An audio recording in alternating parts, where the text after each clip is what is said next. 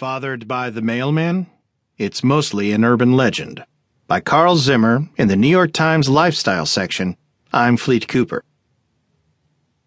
Five days a week, you can tune into Paternity Court, a television show featuring couples embroiled in disputes over fatherhood.